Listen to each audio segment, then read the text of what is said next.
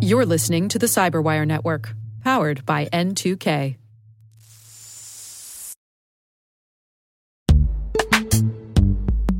And now a word from our sponsor, Netskope. Netskope is a worldwide leader in SASE and zero trust. Its unified platform, Netskope One, provides optimized access and zero trust security for people, devices, and data anywhere they go helping customers reduce risk, accelerate performance, and get unrivaled visibility into any cloud, web, and private application activity. To learn more about how Netskope helps customers be ready for anything on their SASE journey, visit netskope.com.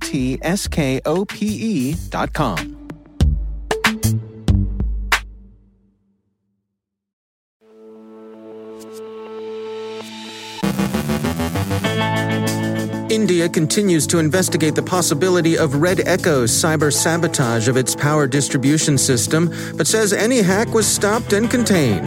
Microsoft issues an out of band patch against a Chinese run Operation Exchange Marauder. The financial sector works to contain an Ursnif outbreak. CISA issues ICS security advisories. Myanmar and the difficulty of stopping cyber proliferation. Joe Carrigan looks at CNAME cloaking. Our guest is author Neil Daswani from Stanford University's Advanced Security Certification Program on his upcoming book, Big Breaches Cybersecurity Lessons for Everyone. And another round in the crypto wars seems ready to start.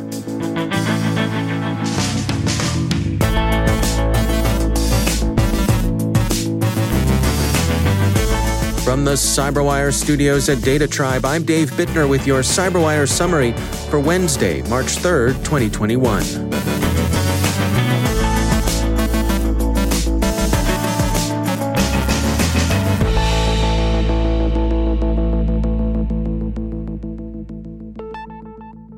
Indian authorities continue their investigation of the possibility that the Chinese threat actor Recorded Future calls Red Echo compromised portions of the country's power grid. Inquiries are in progress, at least, in Maharashtra, according to India Today, and Telangana, reports Business Today. Business Today adds that signs of malware were found in some 40 substations. There may have been attempts at command and control communication from the Chinese based threat actor trying to access power distribution systems operated by the Telangana State Load Dispatch Center and TS Transco. CERT-IN, the Computer Emergency Response Team of India, advised both organizations to take appropriate precautions against those attempts. Telangana Today says that utilities have taken various measures to reduce the possibility of cyber attack, including blocking risky IP addresses, changing operator credentials, and isolating equipment suspected of having been compromised. India's Union Power Ministry confirmed to The Hindu that it had received warnings of the Red Echo operation and its possible use of ShadowPad malware, but that prompt action had prevented a data incident. According to the ministry, such attacks failed. Quote, there is no impact on any of the functionalities carried out by the Power Sector Operations Corporation due to the referred threat. No data breach, data loss has been detected due to these incidents. As the Hindu notes, the statement made no explicit mention of the power outage in Mumbai on October 12, 2020. The reference to data breaches and data loss and their prevention also leaves aside discussion of the sort of sabotage the New York Times discussed in its coverage earlier this week. Microsoft warned late yesterday that the Chinese state directed threat actor Hafnium was actively exploiting four zero days in on premises Microsoft Exchange Server 2013, 2016, and 2019 Redmond has issued out of band patches for all four vulnerabilities, and it urges users to apply them immediately. Hafnium is a cyber espionage group active mostly against organizations in the U.S., especially infectious disease researchers, law firms, higher education institutions, defense contractors, policy think tanks, and NGOs. While based in and directed from China, Hafnium operates for the most part from leased virtual private servers in the US. Microsoft offers its attribution with high confidence and says it's based on observed victimology tactics and procedures. The company characterizes Hafnium as a highly skilled and sophisticated actor. The description of Hafnium's operation suggests that it represents a cyber espionage actor. Microsoft stresses that this campaign and the actor behind it are completely unrelated to the recent SolarWinds supply chain compromise. Redmond credited security firms Dubex and Volexity with helping identify the exploitation. Volexity dates the onset of the campaign, which it calls Operation Exchange Marauder, to January 6th at least. Prague based security company Avast has obtained information on victims of the venerable Ursnif malware and has reached out to payment processors, banks, and financial services information sharing groups to help facilitate remediation. Ursnif came to defenders' attention in 2007 when it surfaced as a banking Trojan. It's evolved since then to encompass other capabilities and new uses. Avast has located credentials, pay card, and banking information the Ursnif operators appear to have taken from victims during recent criminal activity, and the firm is sharing that information with organizations in a position to notify and assist the victims. Much recent Ursnif activity has targeted Italy. Avast says it's seen evidence that more than a hundred Italian banks were affected and so one of the company's key partners is CertFin Italy. The U.S. Cybersecurity and Infrastructure Security Agency yesterday issued three more ICS security advisories. The latest cover products by MB Rockwell and Hitachi. The New York Times reviews cyber proliferation to Myanmar's junta. The report indicates the perennial difficulty of restricting the spread of dual use technologies. That is, not only tech that has entirely legitimate civilian uses, but technology that has lawful military and law enforcement uses, but which should be kept away from governments likely to use it for illicit repression. Singled out for particular mention are field units produced by the Swedish firm MSAB that can download the contents of mobile devices and recover deleted items and Macquisition forensic software that extracts data from Apple devices. Macquisition is made by Black Bag Technologies, a U.S. company that was acquired late last year by Israel's Cellebrite. Both companies say the tech in question appears to represent legacy systems and that they had suspended sales to Myanmar before this year's coup. Some of the tools may have been provided by various middlemen. The report in The Times might be considered a useful case study of the sort of problem the Atlantic Council addressed in its report on initial access brokers and cyber proliferation earlier this week. And finally, familiar lines appear to have been redrawn in Washington for a coming engagement in the crypto wars. The Washington Post reports that FBI Director Wray has mentioned the difficulty of adequately tracking domestic extremists when such extremists are able to avail themselves of end to end encryption.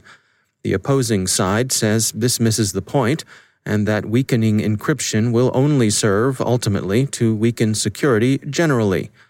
As one expert put it, in the old days, when you had a legal wiretap on the mob, sometimes the mobsters whispered and played a loud radio in the background. You can't always get what you want.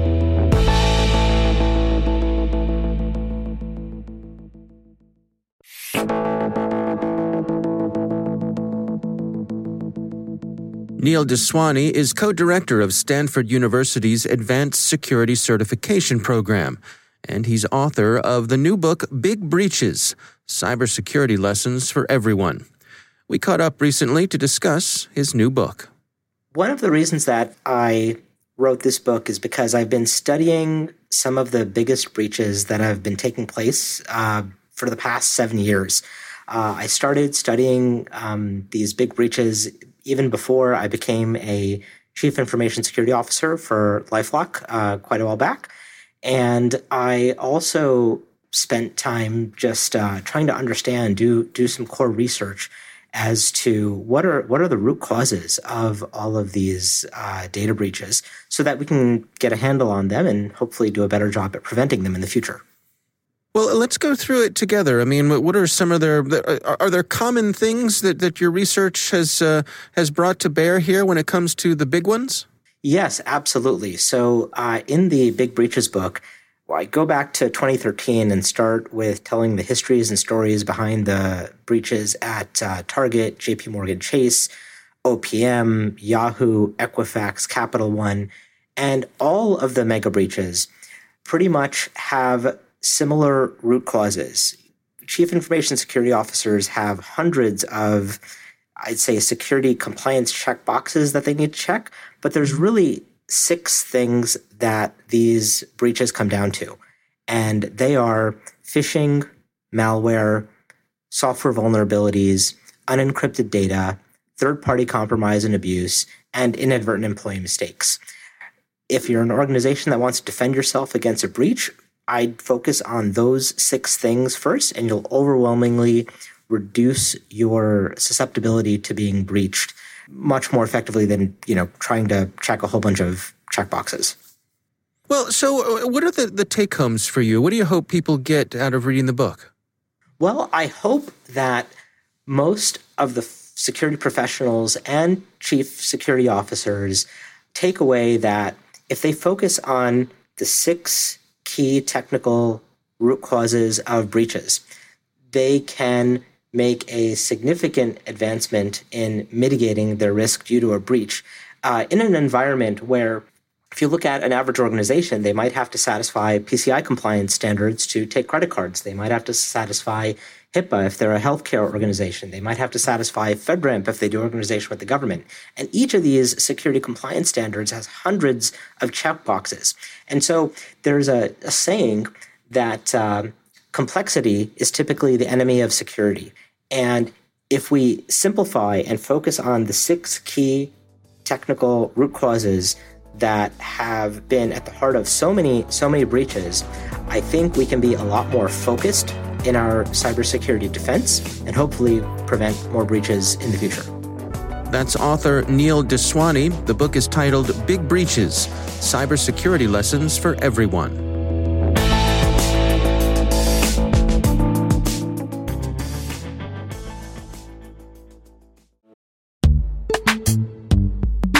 Every day, your IAM tech debt grows. Your multi generational services struggle to work together. Building an identity fabric can fix this. It makes all your identity tooling stronger and allows you to connect any app to any service you want to use with zero coding, zero maintenance, and zero app downtime. Strata's identity orchestration platform separates the identity logic from your applications so you can optimize existing IAM tools and manage them in a single control plane. Now, every vendor, standard, and architecture work together. In short, building your identity fabric means you can secure your non standard apps, keep your complex access policies, retire outdated IDPs, and modernize in record time. So build your fabric with Strata Identity and get rid of tech debt for good. Visit strata.io slash cyberwire, share your identity priorities, and receive a pair of AirPods Pro. Offer valid for organizations over 5,000 employees. Connect today at strata.io slash cyberwire.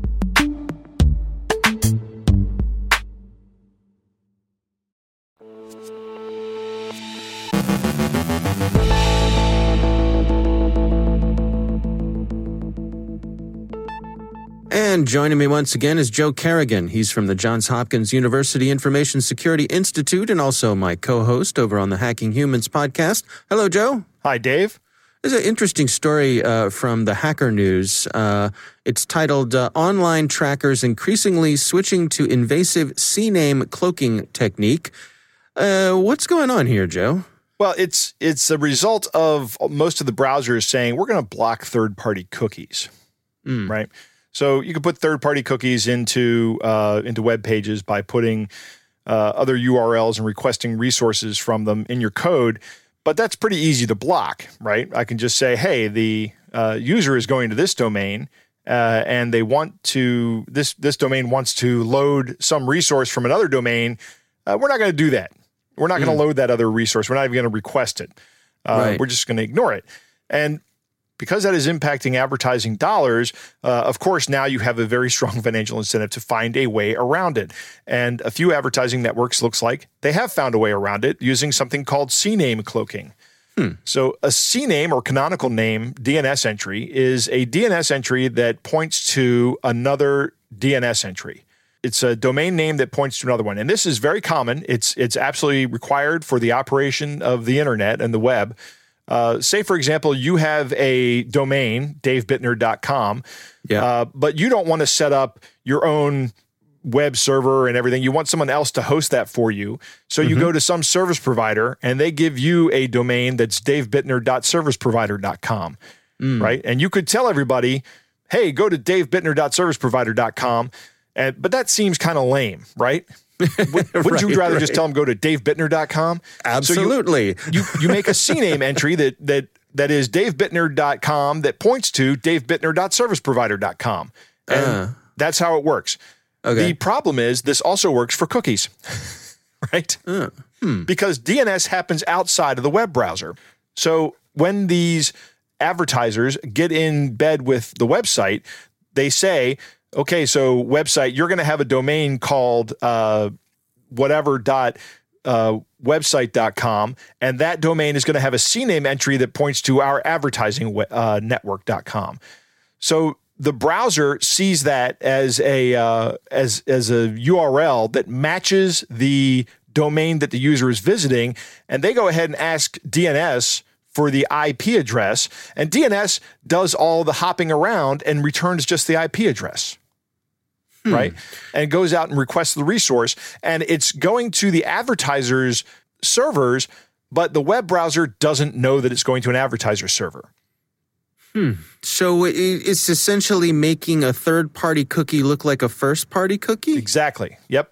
From from the uh, from the browser perspective, it does exactly that. Huh.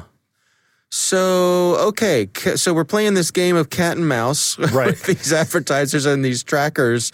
I mean, where do we stand in terms of blocking this sort of thing? Uh, right now, it's it's kind of hard to block these because uh, there there are some mitigations that there that are available. Also, Firefox is, is rolling out something called total cookie protection that prevents cross site tracking by confining all cookies from each domain into its separate cookie jar, they're calling it. I think that's very cute. Actually, it sounds like something that Kermit the Frog used on Sesame Street to protect against Cookie Monster. Right. uh, Apple's iOS 14 and uh, the Mac OS have come out with additional safeguards to build upon their existing features to shield third party CNAME cloaking. I, that's you know it's it's uh, I, I don't know how they're doing it. I don't know what the technical uh, the technical back end is, but I imagine that within the web browser they might build some kind of DNS engine that says where does this resolve to? Does this resolve to a third party domain? Okay, shut it down. Mm-hmm. But mm-hmm. then they mm-hmm. have to you know that means they have to update the code, and now the uh, now now the browser is actually doing more uh, you know things that would it should be offloading to DNS but it's actually having to resolve it first because of this tactic you know that's just going to make things more inefficient it's going to make your computers you know i don't know if it's going to make them run slower given how fast everything is now but it, it is unnecessary uh, operations right right this uh, this is why we can't have nice things. Right, exactly. Uh, the, this article at Hacker News points out that uh, Chrome and, and, by extension Chromium-based browsers uh, are not they, they are the oh, they are they are the browser that are not blocking CNAME cloaking natively. Like right, well they're they're still not blocking third party trackers uh, natively. They they've reluctantly agreed that they're going to come along on this. Mm-hmm. Um, but the reason is because Chrome is built by Google. Right. And a huge part of their revenue comes from advertising, from their advertising network. They're one right. of the biggest, if not the biggest advertising network out there. Yeah. Yeah. So, so they don't have an interest. Self interest. Right. Yeah. it's, a, it's a conflict of interest here. Right. Right. All right. Well, this is uh, an interesting uh, article uh, again over on Hacker News. Some some neat uh, technical details there. Uh, thank you for helping us understand it, Joe Carrigan. It's my pleasure, Dave.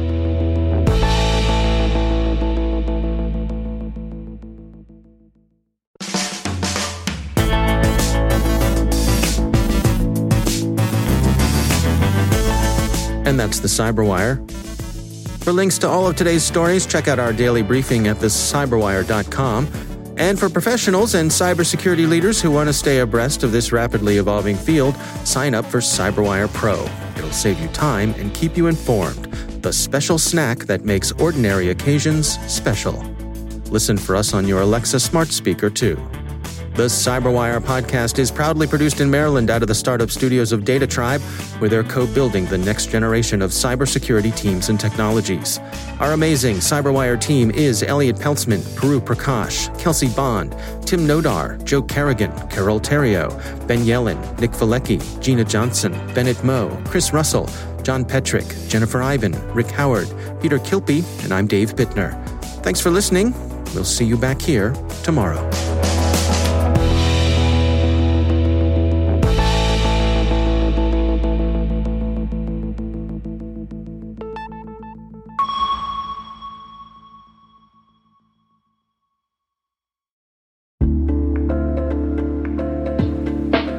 Hi, everybody. It's Maria Varmazis here, your host over at T Minus Space Daily, and sometimes a guest on Hacking Humans, too.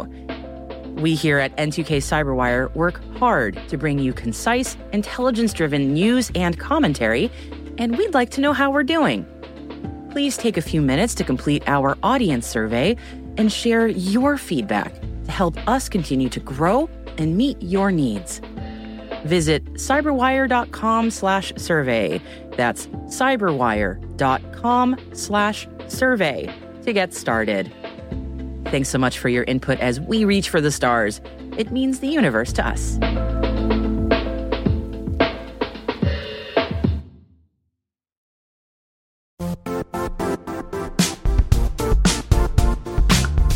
And now, a word from our sponsor, Zscaler, the leader in cloud security.